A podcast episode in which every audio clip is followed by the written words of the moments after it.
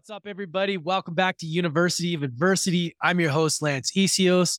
Thank you so much for tuning in today. If this is your first time tuning into the podcast. Welcome. All the regular listeners, welcome back. If you guys aren't subscribed yet, make sure to do so wherever you're listening so that when you a new episode drops, it automatically downloads into the platform you're listening to.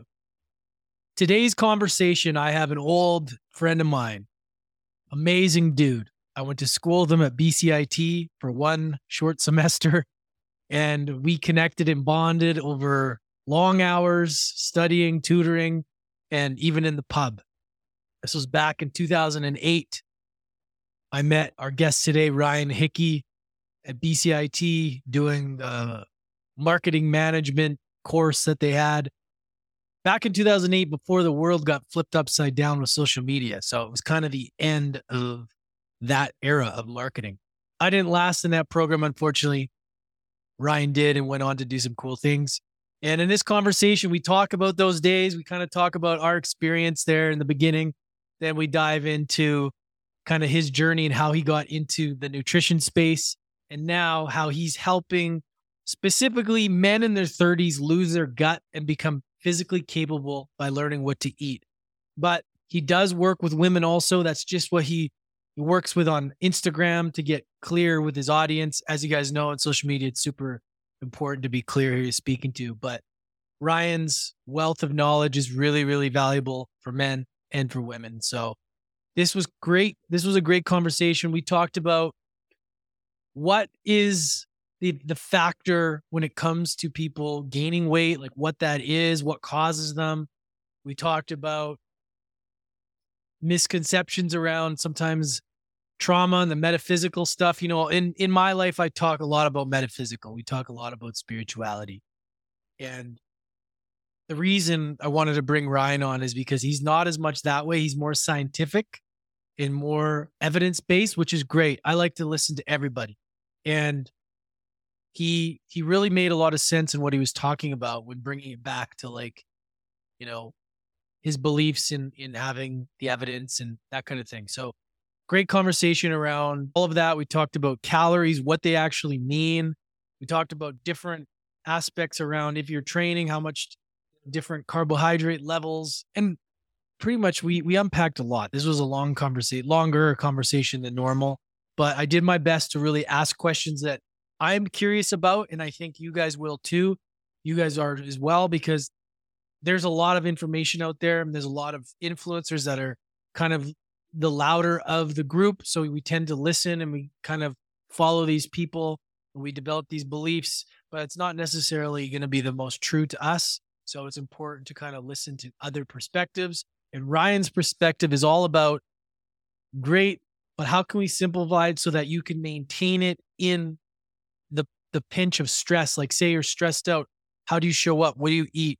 And really not to be guilty, not to put guilt on yourself about this stuff and to like allow yourself to live life and to base your nutrition on your lifestyle so that you are able to be able to go out and have fun and have a beer or have a drink every now and then if that's what you want to do. So great conversation. Highly recommend going and checking out Ryan's Instagram. It's coach underscore Rye Hickey, R Y H I C K E Y, coach underscore R Y H I C K E Y on Instagram. He makes a lot of good videos. He's he, he he you can see he's got his personality on there. He likes to joke around and likes to kind of, you know, be direct and uh, you know, in social media. But Ryan speaks to a wide audience of people with the knowledge that he talks about in this. And I think you guys will really, really enjoy it. So before we get into this episode, I just want to say thank you to all of you guys for listening. Thank you so much for the support. I truly appreciate it. And if you guys haven't had a chance to grab a copy of Mastering Adversity, my new book, I highly recommend doing it. You know, like I've talked about before, you may be hearing this for the first time. I've been on my own personal transformational journey in all aspects of life you know, mind, body, spirit, business, all of it. Right. And as I've gone through this journey through the podcast, I've learned a lot. And the book that I wrote really came from the heart and wanted, I wanted to share with you guys my personal journey through transformation, what I've learned, what I've done to get me to where I am today, and give you a tangible resource that you can use if you resonate with my message that you can use in your own life to navigate adversity when it hits and to really unlock that warrior within that I believe we all have that is just begging to come out and begging to step into your true power. So, Mastering Adversity is now available everywhere. Go grab a copy, you guys. Really, really appreciate it. And of course, if you don't have a budget to grab the book, how you can give back to the show, either share it with somebody that you feel need this episode or leave us a review on Apple or wherever you listen. It is greatly appreciated. All right. Enjoy this episode with my friend Ryan Hickey. Life is going to give you challenges, struggles. It's going to force you to face your fears. Even though these may feel like your worst enemy, in truth, these are actually your greatest allies. My name is Lance Essihos. Welcome to the University of Adversity.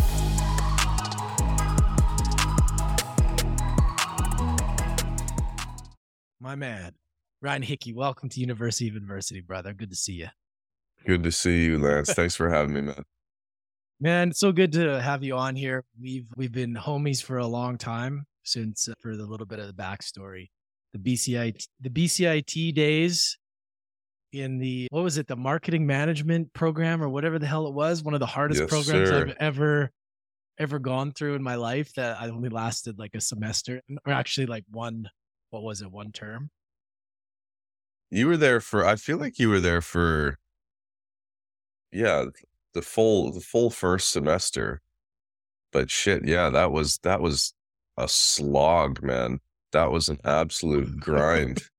if you know, you know, like it was yeah, we're going back what 15 15 years type of thing, but Yeah. Yeah. Wow. It's crazy. Tw- Yeah. 2008. That's right. 2008. Before Yes. that was when, you know, a little bit of context for people is like that was even when we were learning that stuff, marketing, Facebook and social media wasn't even like a thing. It was like a That's right. entertainment thing, right? It was entertainment. yeah, It wasn't part of like marketing. We were at that last that last part before like it all turned into like our life. You know? Like, totally. Yeah. That's wild to think, eh? Like that's I would imagine the predominant aspect of marketing management programs now. It's like a free platform to to sell things and promote your service or whatever. It's like yeah, that's that's strange to think about, man. We did do that entire program without even any social media classes. Yeah. Zero. Yeah, it was like the end of that that old era, which is Yeah. wild to think about. Yeah.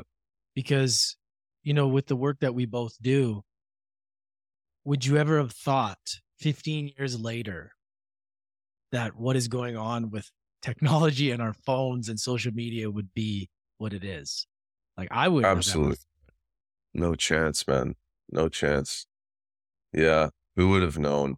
It's it's it's strange. And it's and it's really cool. It's like all perspective, right?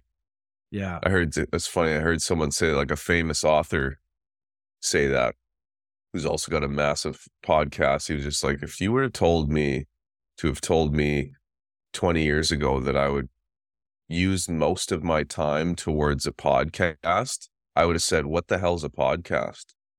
And I was just like, Oh, interesting. It's times change, man. Yeah. No, it was I'm sure uh, you can relate to that a lot. Like, man you know yeah i mean that that program itself was i rarely talk about it so it's kind of fun to go back and and kind of talk about this because that was my only you know post secondary school and that program was so fucking hard man like mhm, what we were doing like seven courses in like one semester and i remember you and i would be doing that business math until like eight o'clock at night mhm. it's just Yep. like it yeah, was man. crazy. And who else was? I think Rob. Rob was there. Rob McQuiston. So- Oh yeah, yeah. I we talk were- with Robbie still. yeah. We were just. I remember that it was just a grind, and then to get to the class and write the tests, and I would- I would just get like worse grades, and I was like, man, what the hell is up with this? You know, Those Dude, I I was never I never needed such tutoring like we I think you're referring to those math classes that we would go to the tutoring sessions after hours. Yes. So we would have lecture from like straight lecture all day from, you know, 8 a.m. to to 5 and then we would cruise right to that tutoring session and be there until like, you know, 8 or 9 p.m. because yeah, I remember just bombing the first math exam as well like and going, holy shit, I'm gonna fail all of these courses. Like it was it was pretty intense, man. Seven courses and having those seven exams in one week for midterms and finals every semester was just bizarre. Yeah. Sometimes it was eight. It was eight classes at times. What were It you doing? wild. Were you working at the time? Because I was working at Earl's like No. five nights a week. It was just it was Yeah, really- that's that's that's probably the crux of it there. Like I was I was at milestones for the first Right. bit. And then I was just like I had a conversation with my parents. I was thankfully living at home still and uh, commuting from Langley, which was like a long commute because it was pre the new Port Mann Bridge, right? right. And so there and back was like at least an additional two and a half hours Right. each day. And so, yeah, it didn't take me long to say I can't. There's no chance I could work. My weekends were just like yeah. studying the entire time. So you finished that program. So Yeah. that was the two years. And then what did you do after that? Walk us through sort of like we got, we're taking people back a little bit, 15 years here, you know, and then we sort of lost connection over the years, but we talked over time. And I think we reconnected before the pandemic started or Mhm. during or something. And then, you know, you've been on this like, you know, journey with the, with helping men and lose weight and get in shape. And I love I love what you're doing, man. And I'm just kind of curious as to like what led you into this field because you're also a golfer, right? So what's the gap between when you finished school till now? Like how did how did that Mm. unfold for you? Yeah. So the quick synopsis is initially I had gone to school in Texas. I got a golf scholarship when I was 19. I took a couple years off after high school. Partied the first year, the second year just devoted. I said, I want to, I've wanted to get a golf scholarship, having grown up a competitive junior golfer my whole adolescence. I said, I want to get a golf scholarship. I ended up going to Texas. That was an amazing opportunity. I did an entire a full year there, two semesters, but it just wasn't quite the opportunity that I was looking for for both golf and academics. And so that's when I came home and enrolled in BCIT. Right. I did that.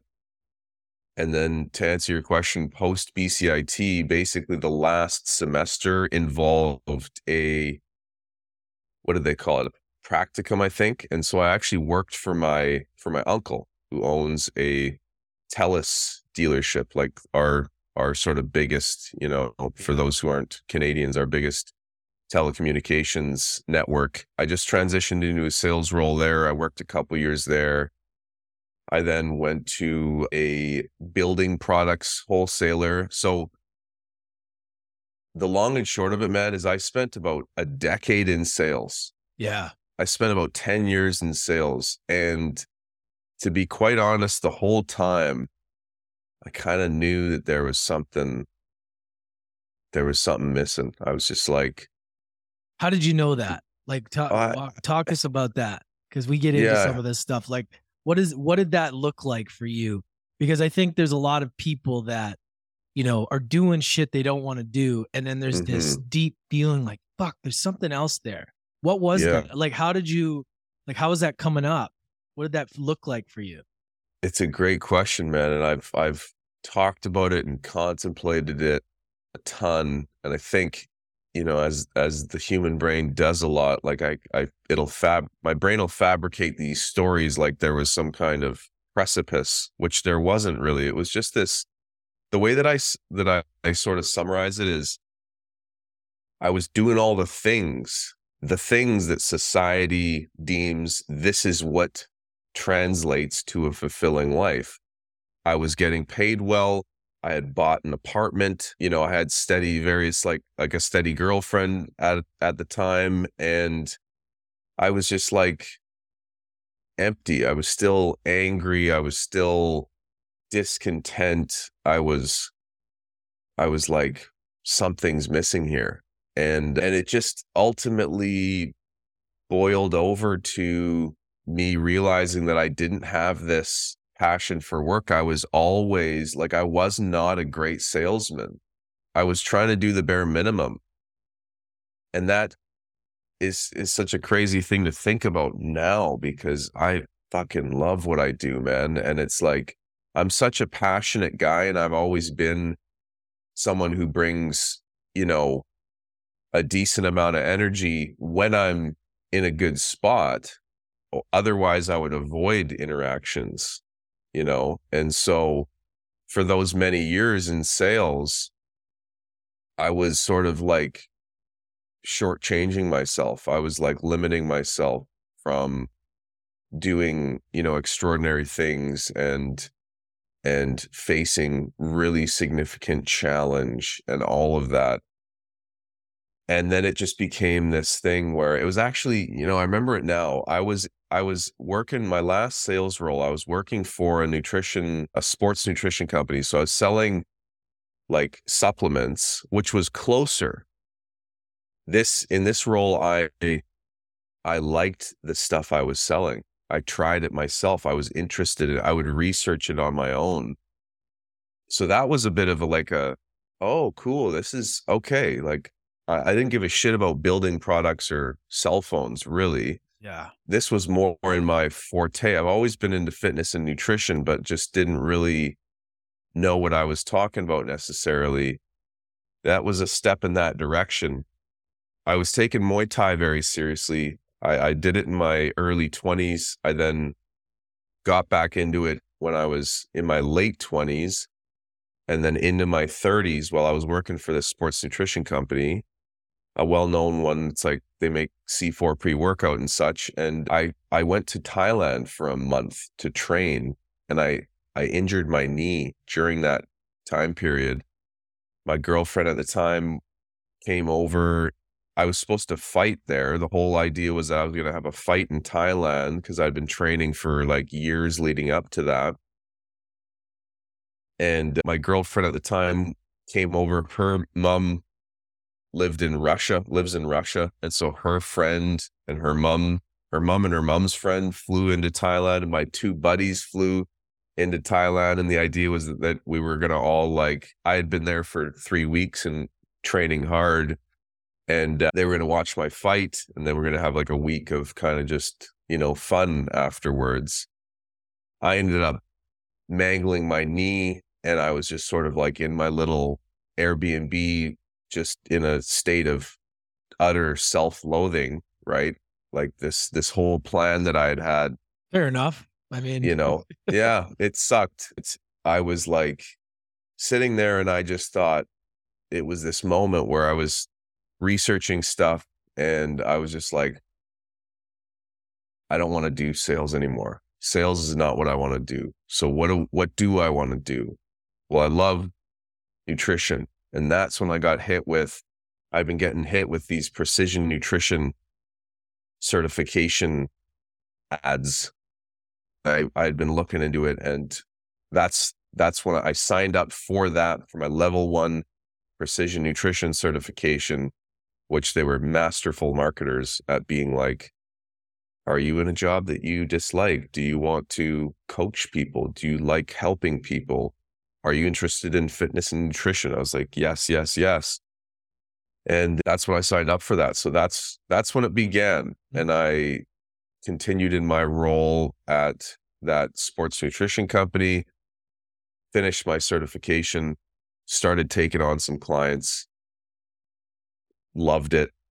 And then slowly that became, you know, my full time thing. I did their level two certification. I then became a certified personal trainer. I then started consulting for Trevor Kashey Nutrition.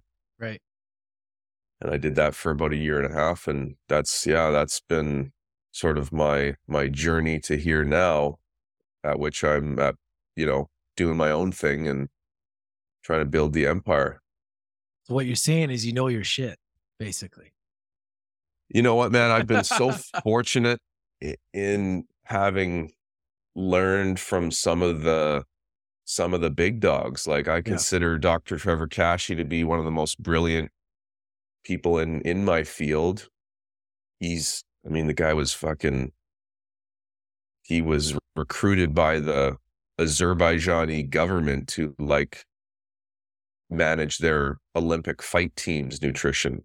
Right. The guy, you know, he's a he's a biochemist by trade, masterful not just with nutrition manipulation, but with human behavior. And mm-hmm. that's what really sparked, you know, he he he lit a fire in me in terms of just managing my own distortions and my own kind of behavior in general, and also this incredible, like insatiable interest in human behavior, why we do what we do, and looking at things in a more scientific manner as opposed to metaphysical, which can help some.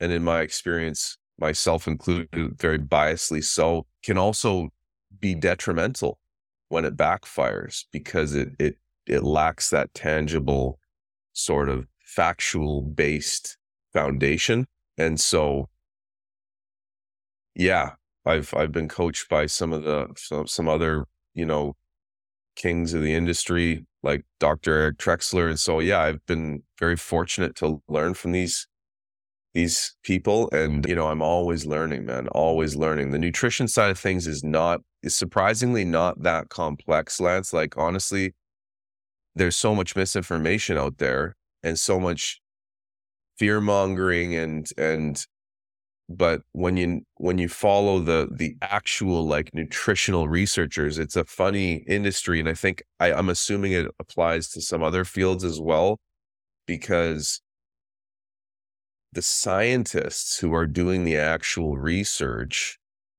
are n- often not the super charismatic communicators. They're not the people who are building, you know, the social media audience. They're in the fucking lab, right? And right. so with science and particularly with nutritional science, because we cannot keep humans in like a lab for 20 years and like feed them specific things, our our diets are so varied that it's it's it is difficult for us to be able to say like this is this is okay to consume and this is unhealthful to consume. But yeah, there's just so much, so much misinformation out there. All that is to say, the nutrition side is not that complicated. It's really more on the psychological side, the actual human behavior and helping people integrate this stuff into their day to day life. Yeah, man, there's so much there to unpack. Yeah. Yeah. Okay. So I want to get into the behavior side of things and all of that. I think we'll go there next. But first off, let's identify the problem that what you see in society. Like you work with, you help men in their 30s lose their gut and become physically capable of learning what to eat. I love how direct and like, you know, you're specific with that. And I'm sure this can apply with women too, but you're working mm. with men, obviously. Like where where is the problem? Like if you had to say, if you had to put up the number one or number two, number three things that is going on and why people are however well they're fat obese whatever unhealthy what would you say those are to identify first as like as like the biggest red flags to you? Yeah that's a good question and it's it's a tough one to answer because it's it's different for a lot of people. I would say if i were to try and answer it generally i would say that we a lot of people, particularly the, the clients that I work with, who most of them are trying to lose weight. I do have other like more athletic ones who are trying to build muscle. I do work with women as well. The human, like animals in general, are really good at learning ways to avoid pain and move towards pleasure. Mm. And so, in most instances with clients, they've just learned ways to respond to stimulus within their lives in a way that helps them now and it ends up screwing them over later. So, what I mean by that is that food, let's use food as an example, but it, the same can apply to a bunch of different things drugs, alcohol, you know, even like emotional, certain emotions like anger and such. Food has, it's a, it's a tricky beast because it can both positively and negatively reinforce the behavior of consumption. What I mean by that is a lot of people, as we know, a lot of people are stressed chronically, like always stressed in their modern day lives. We're also like, you know, with these things, very conditioned. We've conditioned ourselves to be stimulated all the time. And so I guess in normal, you know, speak, we can say like that we have this aversion to boredom, right? When we're not stimulated, like people, people experience what they would articulate as boredom, which is again, these are like punishing emotions, stress, boredom, sadness. If we're low, like loneliness, these are, I would consider these like emotional stimulus within our lives. And a lot of people make the brain makes the connection that, hey, I don't like stress. My brain, I don't like stress. When stress comes up, what do I want to do? I want to get away from it. Well, guess what? When I put food in my mouth, stress goes away. So we would consider that negative reinforcement, meaning that it reinforces the behavior of eating by removal of a punishing or negative stimulus. So stress goes away when I eat. Therefore, my brain goes, Hey, bro, when you eat, that stress goes away. Right. It also positively reinforces the behavior of eating because food does what food does, right? If I'm eating ice cream, it feels good. So it's like positive, meaning it's like the addition of a positive, you know, a positive stimulus. Like I get the good feels of eating food. And so that's the crux of like what the way that, you know, I started looking at behavior when we look at if if if a human being has is rocking too much fat on their body, it's likely that we have a recurring practical problem within their lives. And there's probably some thinking problems within that too, some cognitive distortions that we can address. Not that I'm like a therapist or anything, but there's a lot that, you know, can be extracted from like cognitive behavioral therapy and such to start reframing and basically understanding that, hey, man, like if we can make the connection that the way that you're responding to this stimulus within your life is leading to excessive body fat and you want to get rid of that excessive body fat this is a learned a learned behavior for the most part that you've learned to respond to this stimulus stimulus in your life this way the good news is we can learn a different way. And so by way of like one-to-one coaching which is what i do and my sort of check-in process i can like help that person put on their sort of scientific hat and start putting together strategic intervention that helps them experiment themselves with ways of proving to their brain i can choose to like i can choose to respond to this differently when i get stressed the next time i get stressed it usually happens at this time or i usually overeat in the evening like very common, right?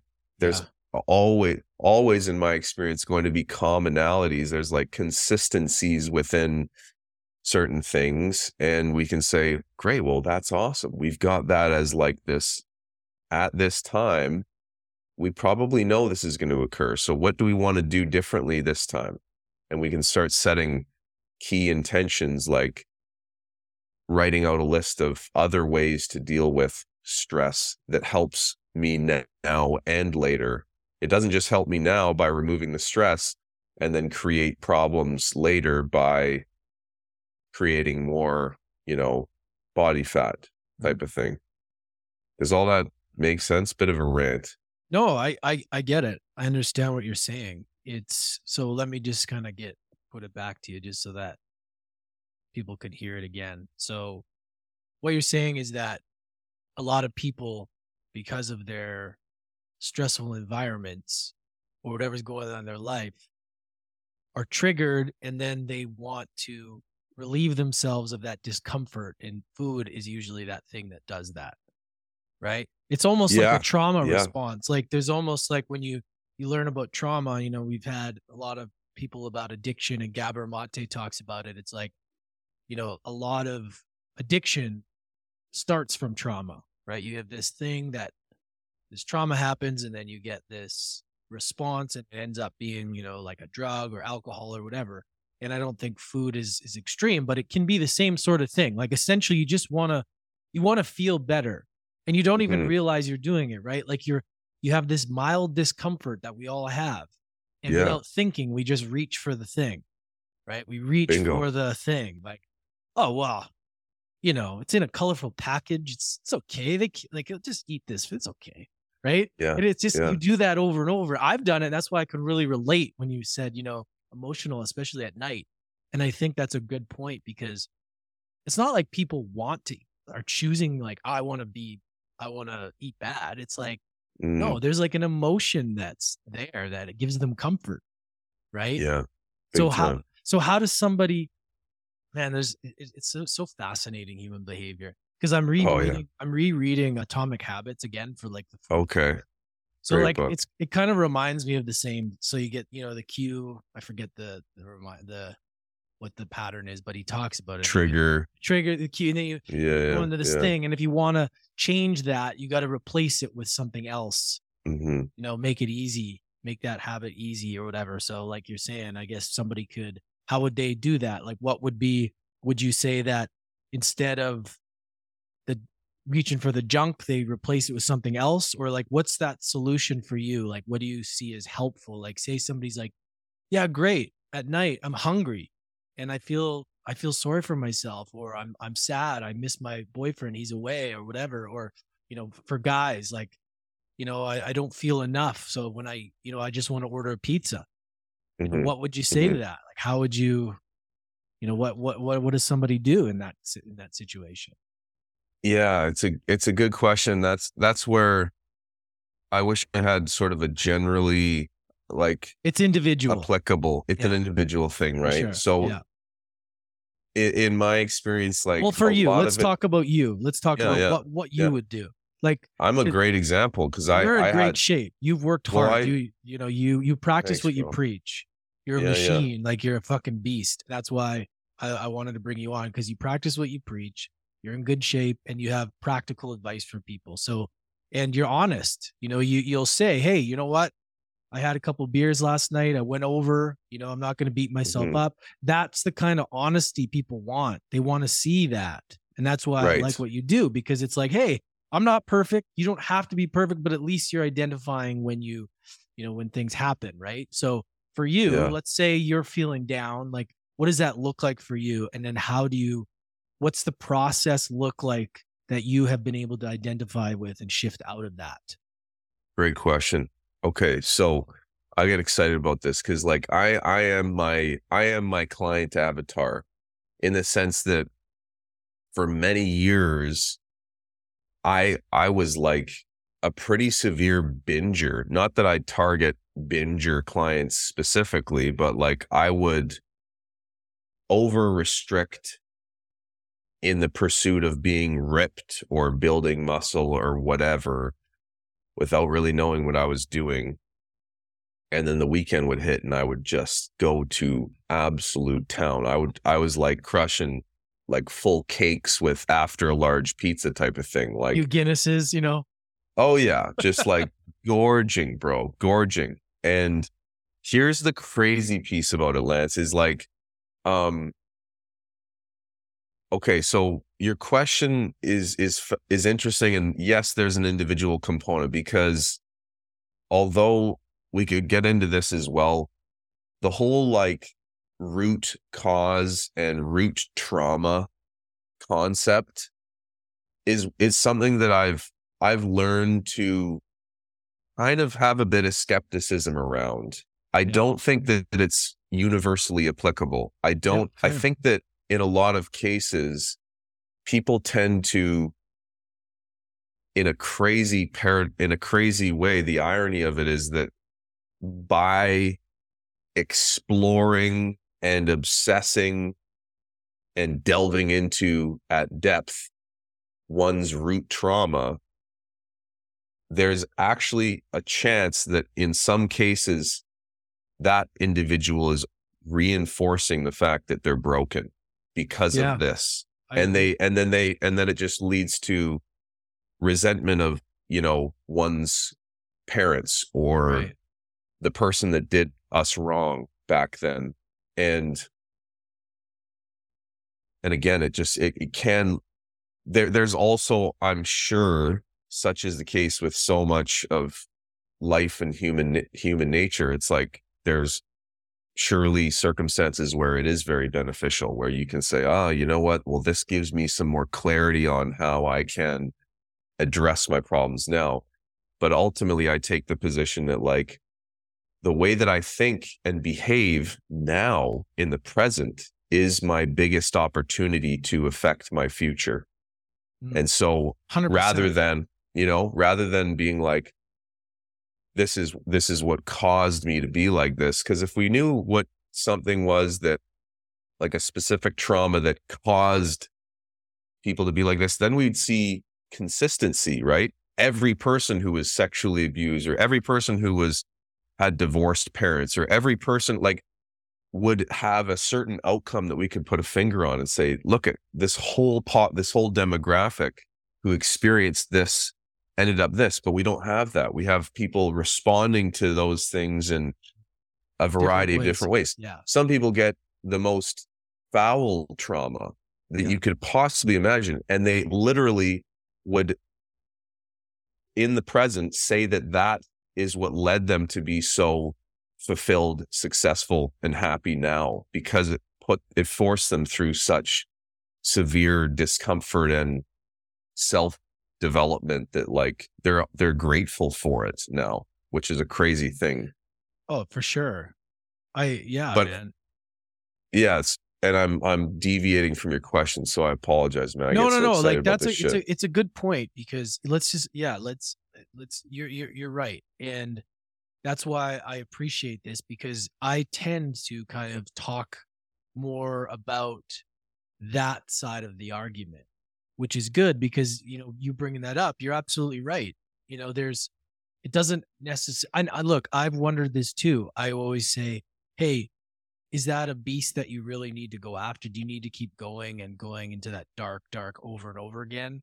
And then I see certain people that do a lot of this work healing work and it's like their lives don't seem to improve. So mm. I'm like, mm-hmm. I'm like, you know, so I just think it's such a complex thing. And yes. Is, everybody is so different that you're right to put like a blanket statement that all of this is that and all of this is this is you can't do it. It's individual no. for each person. And yeah. you're right. Some people, it's funny because some of the biggest, the hardest things that you think would mess somebody up don't mess them up. And then certain things that actually mess people up came from something very minor. Mm-hmm. Maybe they got embarrassed in front of a, a group one day and then they they're they're scared to talk for the rest of their life. It's like this weird minor thing. And then it doesn't yeah. have to be this huge catastrophe. So it's really interesting that you brought that up. So continue with what you were saying, man, because like I, I, I just I appreciate you you saying that because I think it's important for the listeners to like think about that, right? To not just get into these these certain ways of thinking and to kind of open our minds up a little bit that there's other there there could be other things happening, right? Mm-hmm. Yeah. So the the the sort of the general reason why I was getting into that is because to go back to my own journey with eating habits and my frustration around just again, it's it, when we talk about trauma and then juxtapose it to like getting in good shape, it seems like this the extreme juxtaposition of like something that's really important and something that's more superficial and such. I've learned to kind of challenge that notion in that like the way that we present physically is like a good indicator of one's sort of self mastery, I think, right? It's like someone who's who is really out of shape. It's like I have such compassion for that because these are the people that I work with. And I see that as this sort of I'm very biased, but I see that as this sort of obvious like starting point in personal development. Let's start with getting you into decent shape because that is going to have a host of byproducts, right? And so with my own journey, it was like the reason I bring up the trauma aspect and such is is that I found that so so often by focusing on what we can add and like move towards is is so beneficial in the sense that we are really good at hyper focusing on what's going wrong and the problems. Right. And so we look more at like, I need to stop doing this. Like, I need to stop binge eating. I need to stop eating in the evening. I need to move away from this.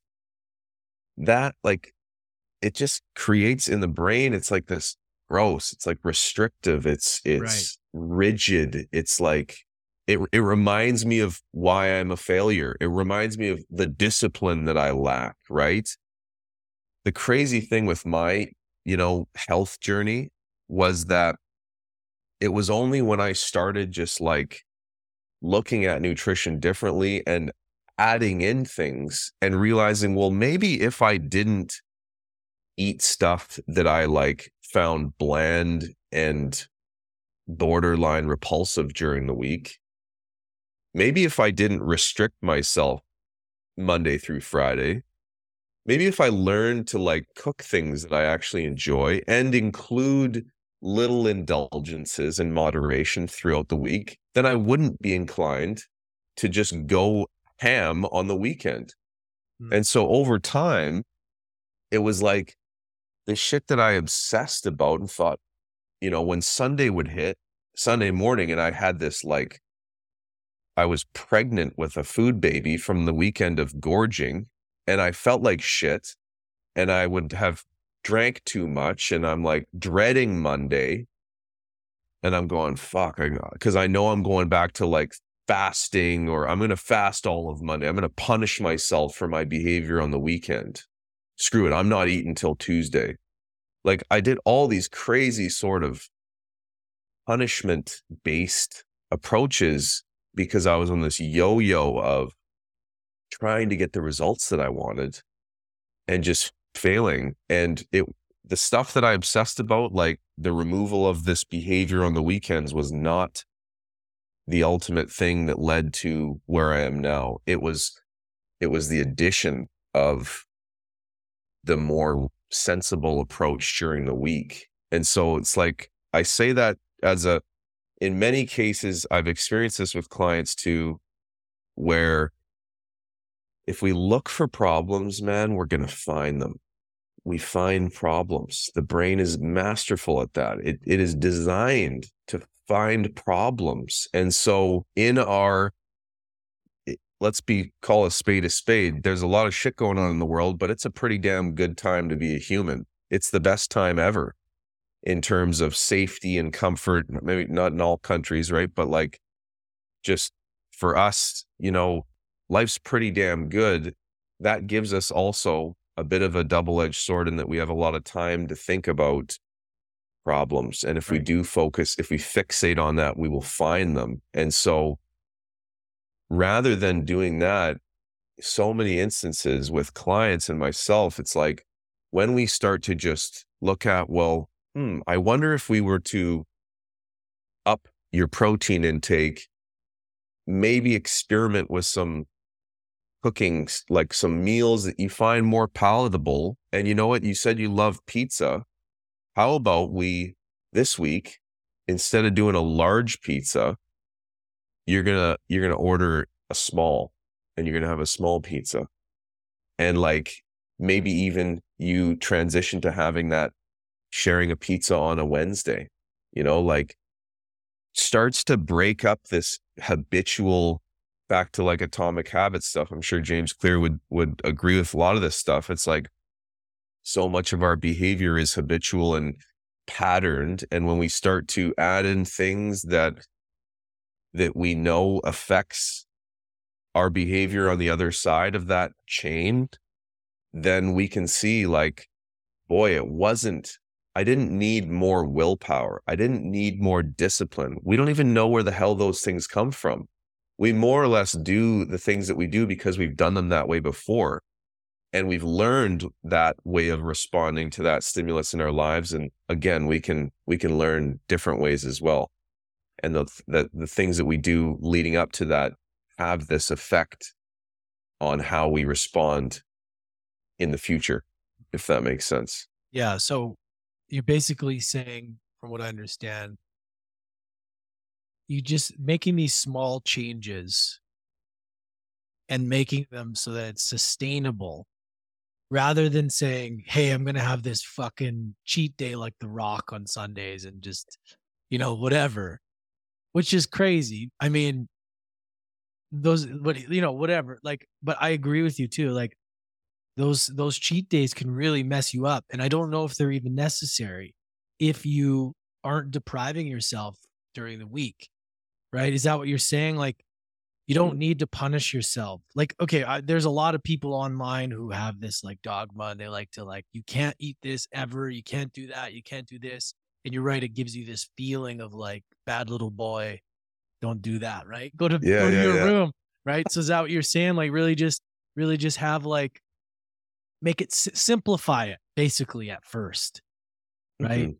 Big take, time. take away like if you eat a large like myself let's say i used to i'm a i'm a i'm a fucking freak like that like if i'm gonna get a pizza i'll get a fucking large maybe two like i'm like yeah. and Yeah. i'm like why do you need this and then i feel like shit after yeah. and i'm like and then or i just don't eat it at all Mhm. and and i find that for whatever reason that's always been what i do and you know over the years you know i've i've followed all the trends like you you know i've done Mhm. i've done the paleo i've done the keto i've done carnivore i've done vegan i've done all of them right Mhm.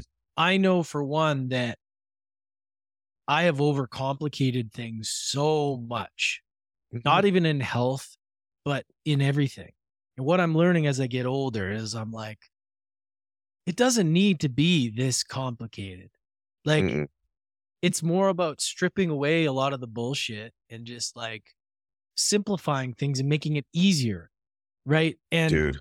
like what you say about, you talk about this, you're like, what is sustainable, like under stress? Like, what, what makes sense for you that you can stick to?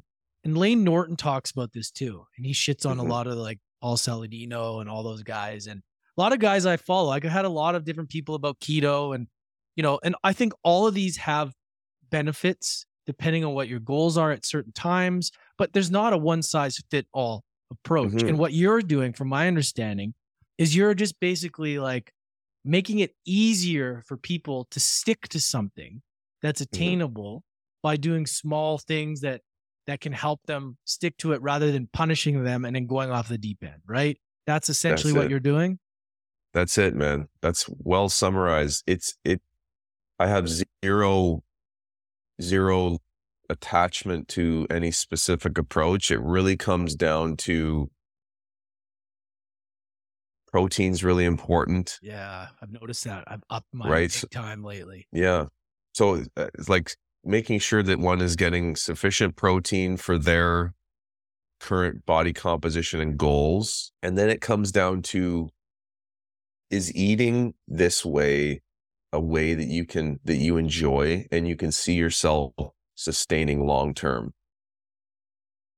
And is that way of eating a way of eating that allows you to achieve like a, a calorie deficit if your goal is to lose fat or maintain if your goal is to maintain your weight or gain in a bit of calorie surplus if your goal is to gain weight. So it's so individual, but I think to your point, that's where man, it's it's hard because we're so like I said, we're so biased, right? I'm so biased. I try and catch myself. I get so passionate and I I I I I strive to be more increasingly aware of my own projection of my bias, right? here- because Yeah.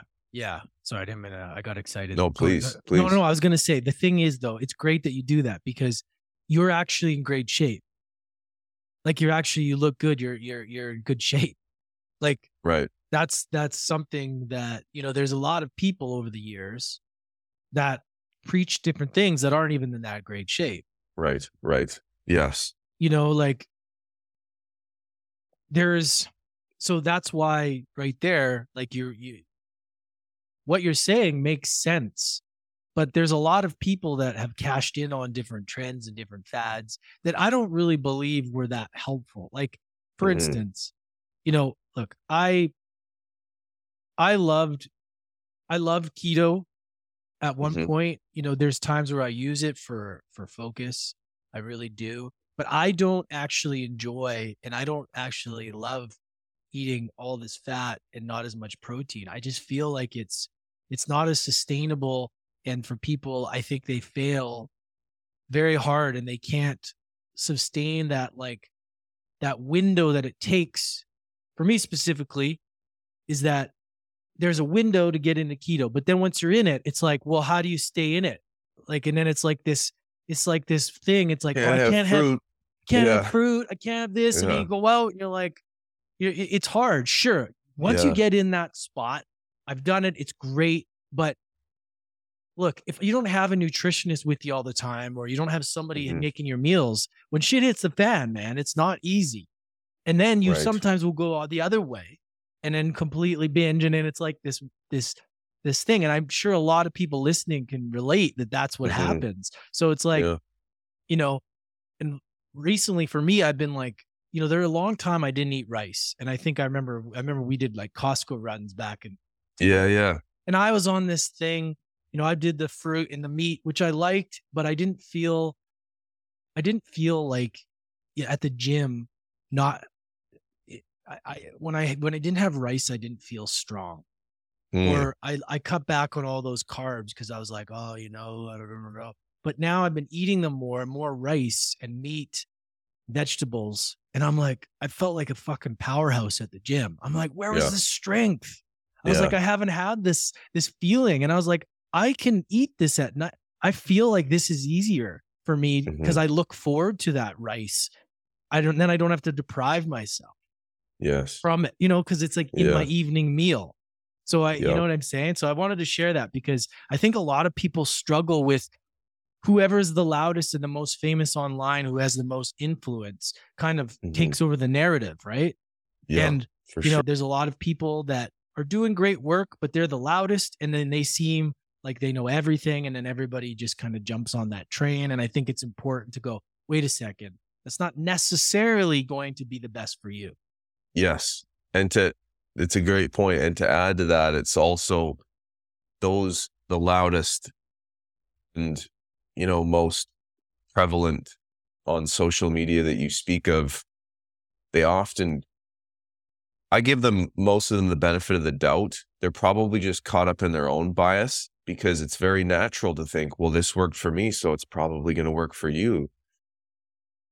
Some are probably, I would say, like a small degree, percentage of them are perhaps like consciously malicious is probably not the best word, but you know what I'm saying? They're like, I'm aware that this is probably not the best message for me to promote, but I'm making tons of money from it. Liver King? Yeah, sh- great example. Great example. But like ultimately it's it's one of those things where it's simple. Yeah. If I just say carbs are the enemy and I'm just like pro keto, the layperson is a is drawn to that. That message is going to resonate better than you know not even me like well above me, the the nutritional academic who's literally devoted his fucking career, his or her career to nutritional research who says in reality, you know, a varied omnivorous diet is likely the best approach for most humans. It requires you to experiment with what you feel best. Like the layperson goes, I don't have time for that. Give me the person like the chiropractor who's now preaching. It's always chiropractors. So they they they leverage their their doctor title, which the layperson goes, ooh, doctor. Credible, instantly credible, right?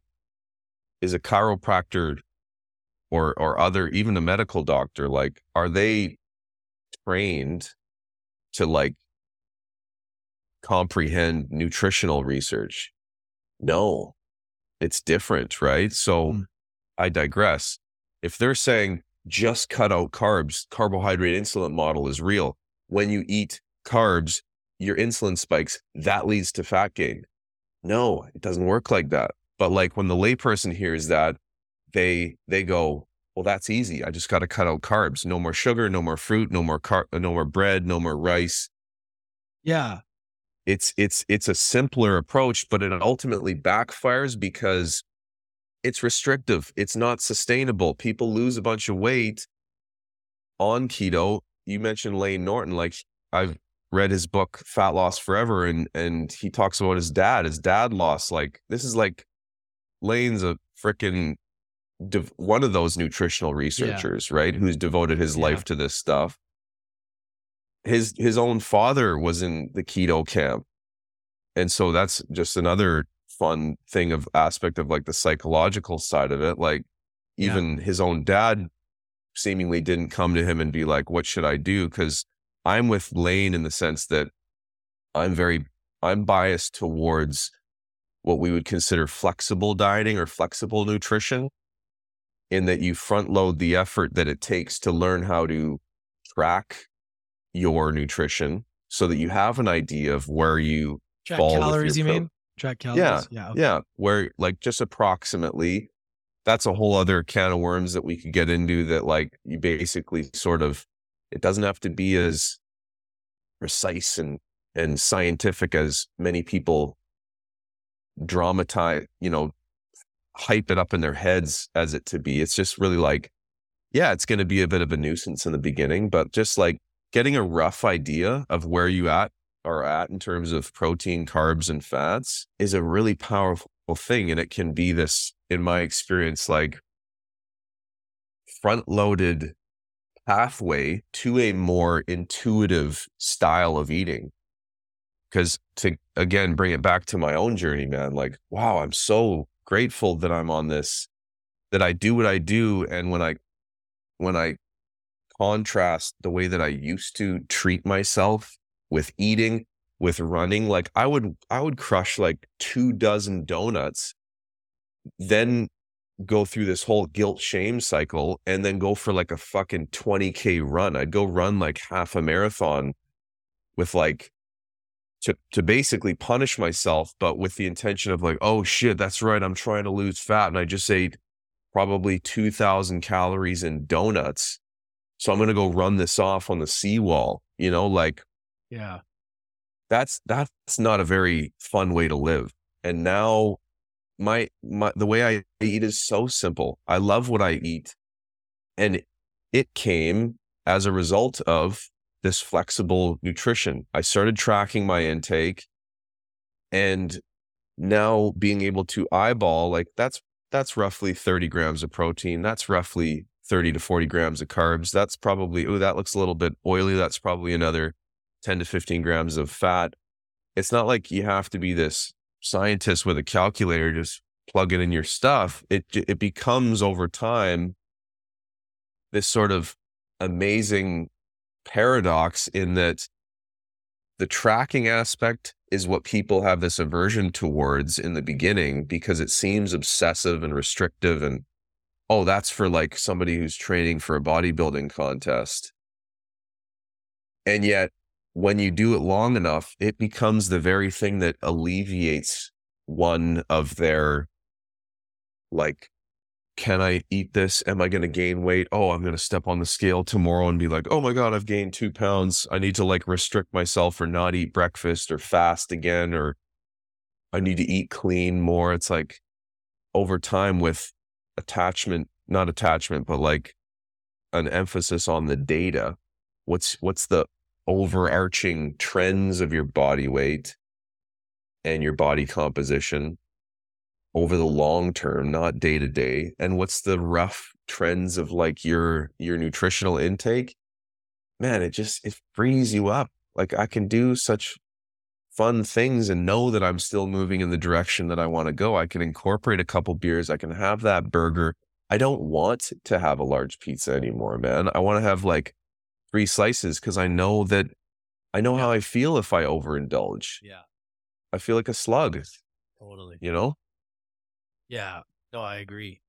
I I want to discuss two areas here that I made a note. So things that I hear about all the time is the calorie stuff. So I really want to talk about so there's a lot of people, including myself, that don't understand calories as much as maybe I'd like to. So Mhm. the factor calories in, calories out, some people say each calorie is not considered equal depending on like what's going on in your body. If you have inflammation, if you have, you know, a can of Coke, it's not the same as calories in something healthy. What would you say to that if somebody challenged you with that? Like, say somebody has 2,000, 1,500 calories in meat or Mhm. organs, and then somebody had the same calories in Coca Cola. What would you say is the difference there? Okay. It's a it's a it's an interesting question. I'll say this like at at the at the foundation calories just a unit of measure, Yeah. right? So like I think the mistake that people, excuse me, get into is asking the wrong kind or like worrying about the wrong things.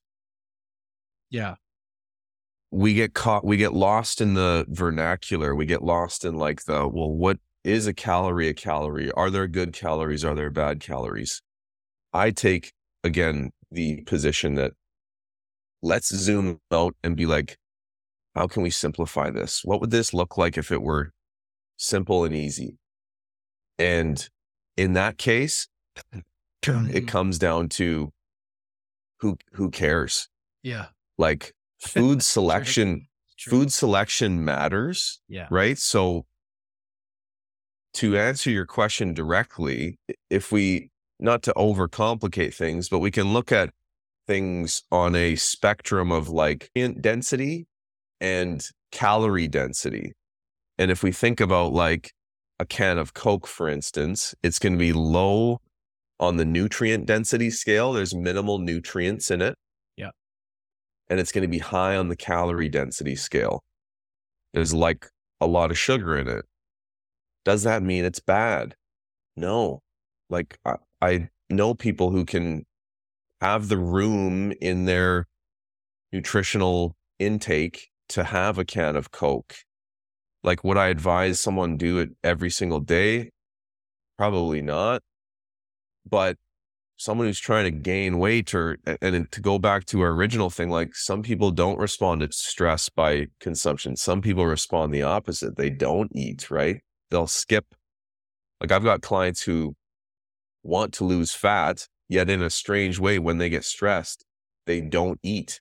And so then they they they have this like super irregular pattern of eating such that they have a stressful day and they don't eat until the evening and then they just are like obviously starving and they end up eating way too much.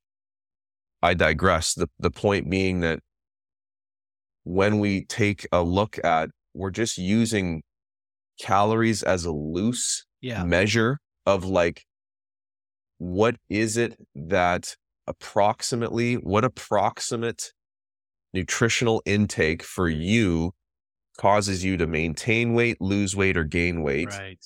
And then for you, how can we start to manipulate your food selection in a way that you enjoy, keeps you satisfied, and helps you move towards your goals? So if your goal is fat loss, and we say, well, it looks like you're averaging about this many calories and you're at here with protein. Well, we can say, cool, well, let's let's actually increase your protein a bit and see what that effect has on your evening hunger or your overall satiety for the day.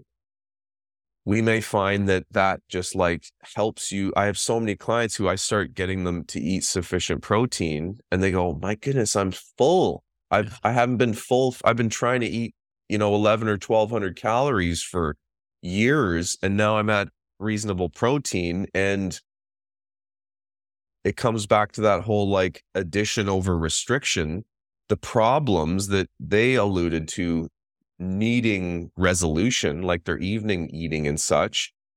It, they, they start to like self correct as a byproduct of what we add in there. So let's get your protein up. Let's make sure you're maybe having a serving of fruit and veggies at each meal. And so that's where I think in most cases, when people do get caught up in the whole, what is a calorie? Are there good calories? Are there bad calories? Is it calories in, calories out? It's like, who gives a fuck? Like, let's, yeah. let's, let's yeah. look at what, yeah. what can work for you in a way that makes sense and you can sustain. Yeah. Yeah, it makes sense. You're simplifying it. You're right. Trying to. It's, it's overcomplicated. Again, it comes back to what you're saying is like, who fucking cares? We don't need to even have that conversation. If you just, if your goal is to this, then it's probably good to have something to measure. Even with, I'm going to go to keto again because I had this thing where when I first started, I was like, this was back in 2017 or earlier than that, 2016. And, you know, Tim Ferriss was eh, talking about it and I was eating like all fat, no carbs, and I was going way into the calories. And I was like, why am I getting bigger? Like, why am I getting fatter? And I was yeah. like, their their calories do matter, right? Obviously, mm-hmm. like in a sense, but like you're right, you don't. It's common sense too, right? It's like you know you're you obviously you have to look at each thing, and I think you do need some level of measurement. And and and actually, more people are talking about it again. You know, more about measuring because and same with protein. Protein was demonized for a long time. People were like, yeah, "Oh, yeah. this and eat more fat, less protein." And I'm like, "Fuck that, man! I want to eat more protein now. I like, I feel yeah. way better." Yeah. Well, way and just real quick, dude, to like, I hope I don't come across as because I want to normalize the fact that that it makes sense that we we get caught up in this. Yeah. No shit. What is a calorie? Because like a the amount of misinformation the amount of just information out there period. And b it's like that's it, it just makes it makes sense. I went i was i was the king of this struggle this struggle. This is why i get so passionate and into i love what i do because i have clients who come to me and i'm like that's me. I was like that. This is yeah. the confusing thing. So how can i how can I help educate and progressively nurture this client in the direction that I went roughly such that they can experience the freedom that I experience with my nutritional intake now. Calorie tracking is not a perfect science. No. And I think that's a good thing. We can lean into that and say the goal is not to be this perfect scientist in the lab of your kitchen you eat food. And so if we just look at loosely like how we can get you constructing meals that make you feel good and you enjoy, then that's the real crux of it, right? it's not a perfect science. It's it's just the best way in my experience that we have currently. Yeah. I you mean, know? Yeah, totally, man. I mean, it's important to have the, the conversation about it, right? Because there's a lot of people, you know, there's, there's, there's so many different, you know, ways to do everything, right? And it's, it's just important to kind of hear all the things. Like you said, like you can get caught up on social media just hearing one thing and that becomes a narrative. And it's like, wait a second, is that even true? And then you have to just take a look and you have to, you have to try it for yourself too. I'm a big, I'm a big fan of like, yes, great, but how how do you feel on it? Right? Like you mm-hmm. have to try this stuff.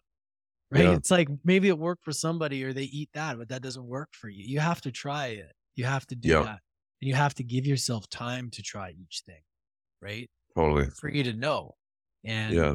I feel like a lot of people, yeah, they just, they don't, they don't, they don't give themselves that opportunity to at least try it and see how they feel. They just take someone's opinion. Would you say Yeah. that that's important? Like for people to really just, in order for you to know what's good for you, you have to try it on yourself, right? Would you say? I Like- would I would wholeheartedly agree with the caveat that you want to measure appropriate metrics of whether it's working or not because Right. most people most people use that and then we just use Go the off the shotgun approach Right. well we're just kind of like let's completely overhaul my diet Yeah. or throw shit at the wall and see what sticks type of thing and then we're just going based off of emotional Right. responses and so with insufficient metrics of measurement we are rendering ourselves or, we're, we're increasing the probability that we just go along with emotional responses which day to day man Yeah. they're just so misleading Yeah. it's like it's one of the my it's honestly my one of the biggest roles of my job is reminding clients that you're doing you're doing good hey you're on the right path because when we track certain metrics to be able to say well when a client wakes up which they always do not always but they inevitably do at some point in their journey and say i'm not happy with my progress. Because the brain tr- plays tricks on us. We see what we see in the mirror. We're like ah, i don't feel very good. It's like that emotional response.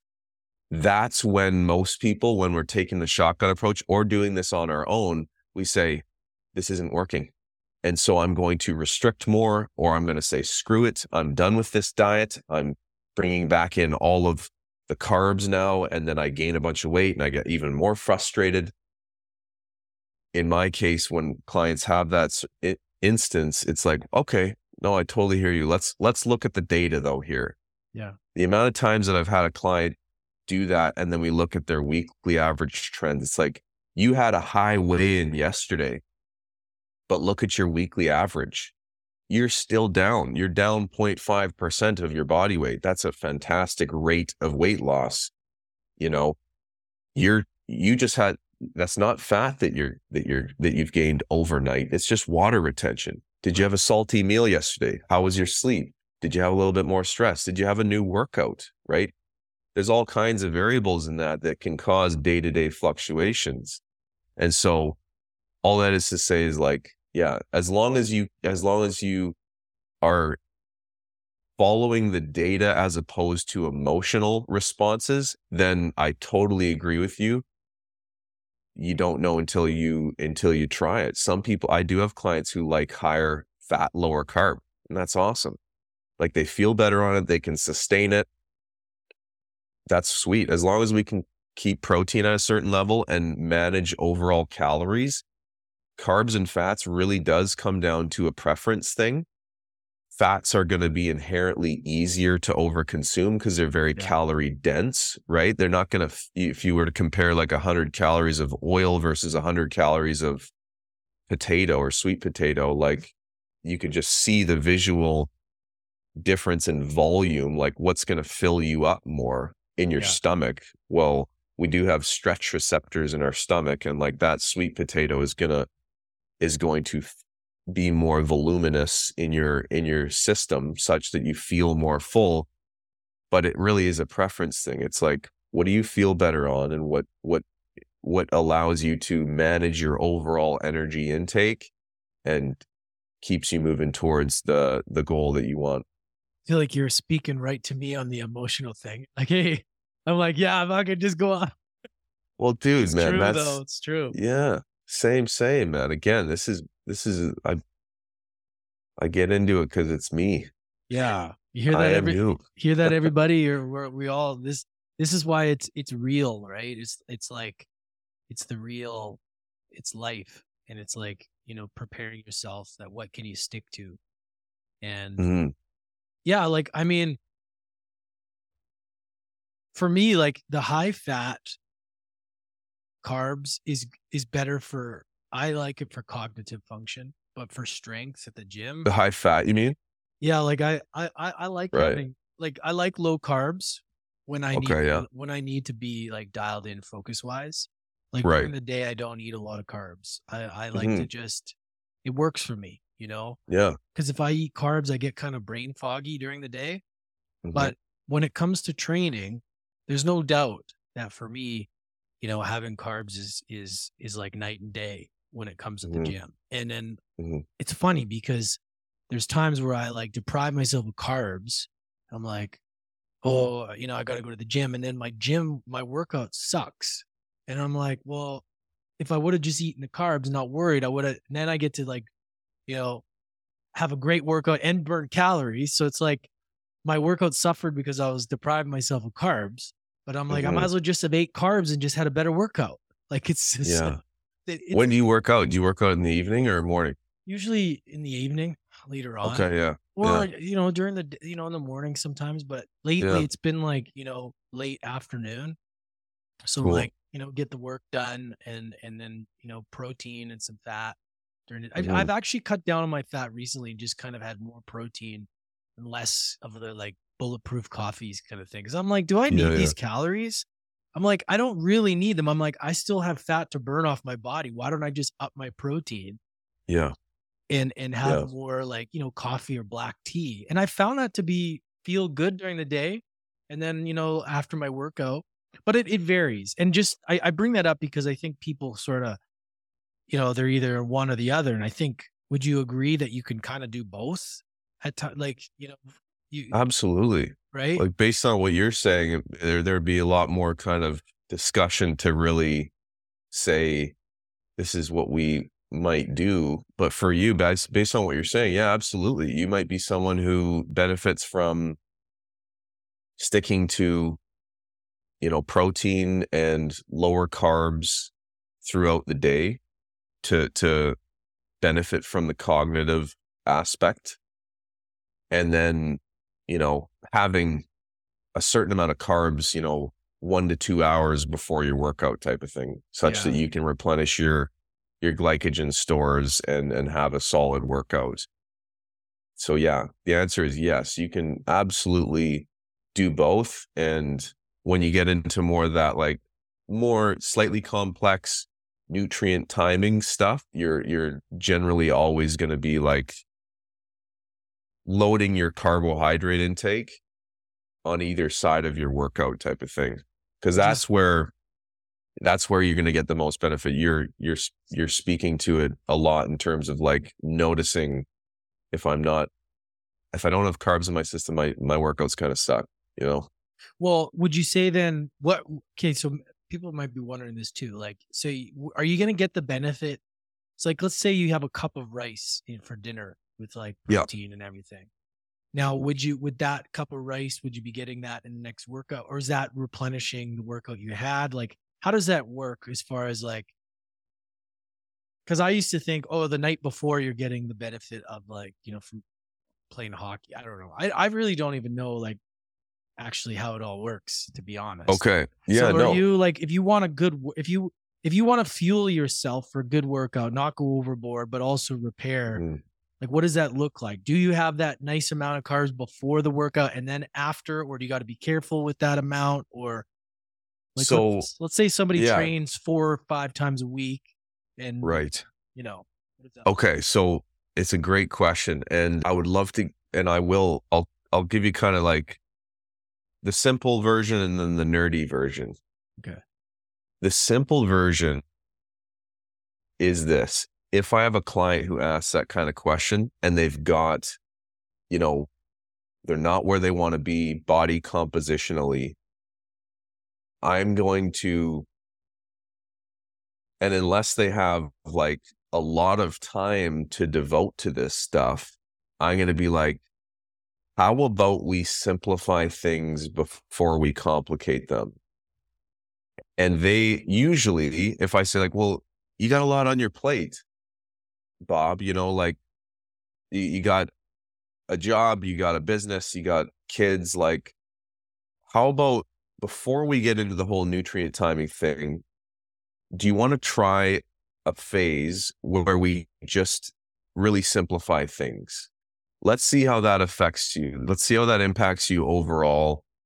It's going to be easier to integrate and and it's not permanent. If it if you find that it's not working, we can change it. Are you cool with that?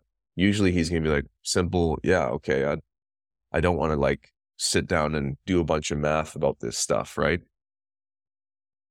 So that's when I would say we I take the position that for most people who unless they're like on a uh, extreme level of athlete performance based and they've got a really good foundation if if they're just looking to like improve their overall health energy and body composition i take the position that it's best to simplify before you complicate so let's take a sequential approach and i'm like let's just evenly distribute things so that you've got you're you're consuming enough carbs that you're not feeling full you're not experiencing brain fog. It's not slowing you down, but you also have enough what's called glycogen, which is like your your body's stored version of carbohydrates that you have a good workout. And so that's where, it becomes this experimental thing with each individual. Cause I have clients who like work out in the morning without having eaten and they feel fine. Maybe because they had higher carbs the following evening. So they've got sufficient glycogen. But like this, you know, a different client who does a longer workout might deplete their glycogen during that workout. And they're like, man, it was a good workout in the beginning, but towards the end, I was feeling real sluggish. But that's where you get into more of like the the nuance of like a higher performing athlete. And I work with more lifestyle folk. I do have some athlete clients, but like I try and cater towards lifestyle person where I go nutrient timing in terms of like the the hierarchy of priority is is quite quite down on the list. Like it's it's we want to worry about overall balance, you know, energy balance before we worry about when we're going to do when we're going to interject carbs and so forth. And for most people, because they take that shotgun approach, oftentimes we find that when we just simplify things, they kind of go, oh man, like, yeah, it's true. I do have a little bit of carbs at each meal and I don't feel that sluggish. Like, it may have been a belief that insulin spike causes this surge of energy, like the sugar high and then the yeah. crash. But the reality is that even when we look at the glycemic index, it's it's not super helpful because it's based on individual foods. Do you ever eat just rice? Most people, the answer is no.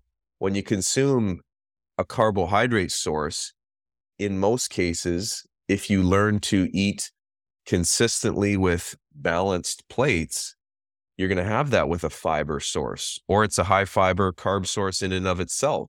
You're going to have it with some fat. You're going to have it with some protein. That that fat, that protein, that fiber, it affects the way that your body responds to that carbohydrate, that glucose essentially, such that it does not create this big insulin spike and that's not even to say that an insulin spike is bad. There's like these crazy trends now of wearing like, you know, continuous glucose monitors and such. Like, man, fuck. Throw that stuff out the window. It's just overcomplicating things. Like, yeah. If we just start building plates that help you simplify and you feel okay and we we we take that approach of like understanding maybe in the beginning there's going to be an adjustment period. So let's do it for two weeks and then, and then assess as opposed yeah. to like, oh, today I don't feel good. Therefore it's not working. We, we take more of a longer term approach and a patient experimental approach and follow the data. A lot of people find that like, yeah, you know what? I don't really need to worry about that nutrient timing thing. Now, I take myself as an example. I I crush the gym like I'm in the best shape of my life and I I evenly I don't do any nutrient timing. I even I simplify the shit out of my intake. I take what my current nutritional targets are and I give myself a loose range and I say I like to eat four times per day. I just evenly distribute those proteins, carbs, and fats throughout those meals. And then other days I go, you know what? Today I'm going out for, you may have seen it on my Instagram story. It's like I'm going out to the bar to see my brother perform or whatever. So I'm going to have, I, I'm going to have a burger and a couple beers. Yeah. That obviously throws my like balance out, but I know that I can do that, enjoy myself and stay within my process and my journey. I might gain a little bit of weight, but it's like, so be it. I'm back on track tomorrow. And even I'm still on track that, that day because I know I have that understanding of my, my overall intake. Does that answer your question? Yeah, man, That it makes like- a lot of sense. This is like uh, it's like a master class. I know we've gone way over here. I can't believe how fast this has gone by. Just, Yeah, man. I just think it's a- I think it's a good a good conversation because I know the stuff that I ask is is like stuff that people are thinking about because I feel like a lot of the shit that over the years, a lot of the confusion is very relatable to people, especially the people that have been like up and down with weight gain and gaining it back. And I think people now are just I, you know, I can speak for myself. Like, I just want to find something. I just want to be able to just feel good, stay lean, and be able to like not feel guilty about food. You know, food doesn't have Yeah. to be, it doesn't have to be guilty. This like, Yeah. there's this weird emotion, this like guilt around food. It's Yeah. like, fucking, you know what? If you're going to eat something, enjoy the hell out of it. Don't, don't, you know, like, Bingo. you're gonna eat McDonald's one day, just eat it and enjoy the hell out of it, and then forget about it. Don't sit there and go, "Oh, why'd I do that?" It's like Yeah. just just fully be present with the thing. Like look at the Big Mac and just go, "This is fucking Yeah. awesome," right? And then just let Dude, it go. I I literally woke up last I have a notepad by my bed. I wake up with all these content ideas. And I wrote down something similar to that and it was like I'd have to read it again, but more more damage is done via the thinking, the thought processes following deviation from a plan than the deviation itself. So to your point, more damage is done with how I think about that Big Mac Yeah. and then respond afterwards then then the Big Mac itself. The Big Mac, whatever, have a fucking Big Mac. Like, yeah, that this is that you know? stress that you feel around the food itself actually creates worse effects than the food itself. we stress ourselves out, right? We create more stress, and then to use that to come full circle, what do we we want to get away from it? So we end up maybe eating more Big Macs or saying, "Well, I might as well keep going," and I'm feeling this guilt, and I know that my brain's just made this association to the Big Mac removing the stress. So I'm gonna have another Big Mac, and I'll start again tomorrow, and then it's this like, Yeah.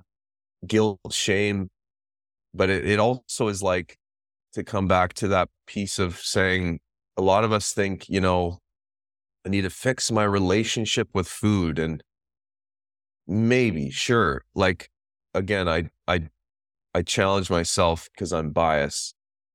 But I think that if I look at my own journey, it would seem that on the surface I had a horrible relationship with food. But that to me is this kind of metaphysical thing. Do we really have a relationship with food? What is a relationship? Like, I don't know. My journey to where I am now nutritionally did not require this like deep, you know, metaphysical exploration of my relationship with food. It really was like the addition of more sensible patterns of eating and like practical integration of behavior around food. Yeah. And so the relationship with food on the surface, it resolved itself. Yeah. if that makes sense. Yeah, dude. It does, man. This is it's powerful conversation and it's it's so important and man, I love what you're doing. I think I feel like you're well, I know I feel like you're meant to be doing this shit. Like you're the way you speak it, the way you show up and I think the way you the way you express it and teach it is very easy to understand and absorb. So what you're doing is great. So thank you, man. Like you your Thanks, bro. communication is really good and that's really half the battle is how do you communicate to the human, right? Bingo. I've got a long ways to go, but I appreciate that. Where so where can men find you? I know on Instagram you're helping men in their 30s lose that gut. Get rid of that fucking gut, you guys, and become physically capable by learning what to eat. How can they work with you? What does that look like? Yeah. So my main, my prime, primary, you know, way to contact me is Instagram, coach underscore Rye Hickey, H I C K E Y. I think I've got the link right in my bio to apply to work with Yeah. me. I've only got actually a few spots left. I'm capping my my roster because I'm actually going back to school, but continuing on with my business. But but yeah, that's where they can find me. And I I strive to to pump out nutritional content, helpful stuff every day on that platform. Yeah, man, it's it's fun and highly recommend you guys follow Ryan for the daily nutrition tips. I have your Instagram right here. There's a link there. You guys can go do an assessment. He's only got a few spots, so if you want, don't be slow about it. Go go take advantage of it. And what about what about if our women listeners were curious or wanted to learn more? What does that look like? Is that same thing? I I work with women, Oh, okay. absolutely. Okay. Yeah. I- uh It's you know, and what you'll find on my Instagram, it's like a lot of it is it's the way that you market your business is diff can be different from the way that you actually provide your service. I think this conversation would be a good if people hear me talk about this stuff and then see some of my content, they might be like, he seems like a bit of an asshole on Instagram. And and I'm not. But but yeah, I do work with women. I've got I've got multiple women clients. This a lot of the stuff is very similar. I just have niched down to really be specific with Yeah. like who I who I resonate with most based on my own experience, which is guys in their 30s who've kind of had this like up and down of trying different fads and continuing to be frustrated with with like some extra fluff around the gut, you know? So that's who I've decided to to hone in on. so you're essentially working with the person that you were a few years ago. Is that kind of Bingo. Yeah. Yeah. Yeah. Cause I can speak to it, man. Yeah. I can just be like, oh, okay, Yeah. here we go. I know what you need. Oh, I appreciate it, dude. I look forward to seeing your growth, and I'm sure everybody enjoyed this conversation. There's so much more, but I mean, I could talk to you all day about this. There's like, there's so much to discuss, and we'll probably have to do a round two one day. But uh, Love to. Thanks so Thanks much, for having me, Lance. man. Absolutely. Appreciate you, man. Thanks, everybody. Thanks for tuning in, everybody. What a great episode. So many good takeaways there. Ryan is a wealth of knowledge. And like I mentioned to him many times, he's a great communicator. So if you're somebody that's confused about your nutrition or you have questions, hit him up on Instagram, follow him, follow his content. He's got lots of great videos. And if you want to take the next step, hit him up in the link on his bio and Instagram. I think he's got a couple spots available. So if it's something you want to do, don't wait on it. Go hit him up. He's high demand. As you can see, he's great at what he does. So till next time, everybody, if you aren't subscribed to the podcast, make sure to do so wherever you're listening. We're also available on YouTube, slowly making slow progress on there. But as always, I love you guys. I appreciate you. We will catch you next time.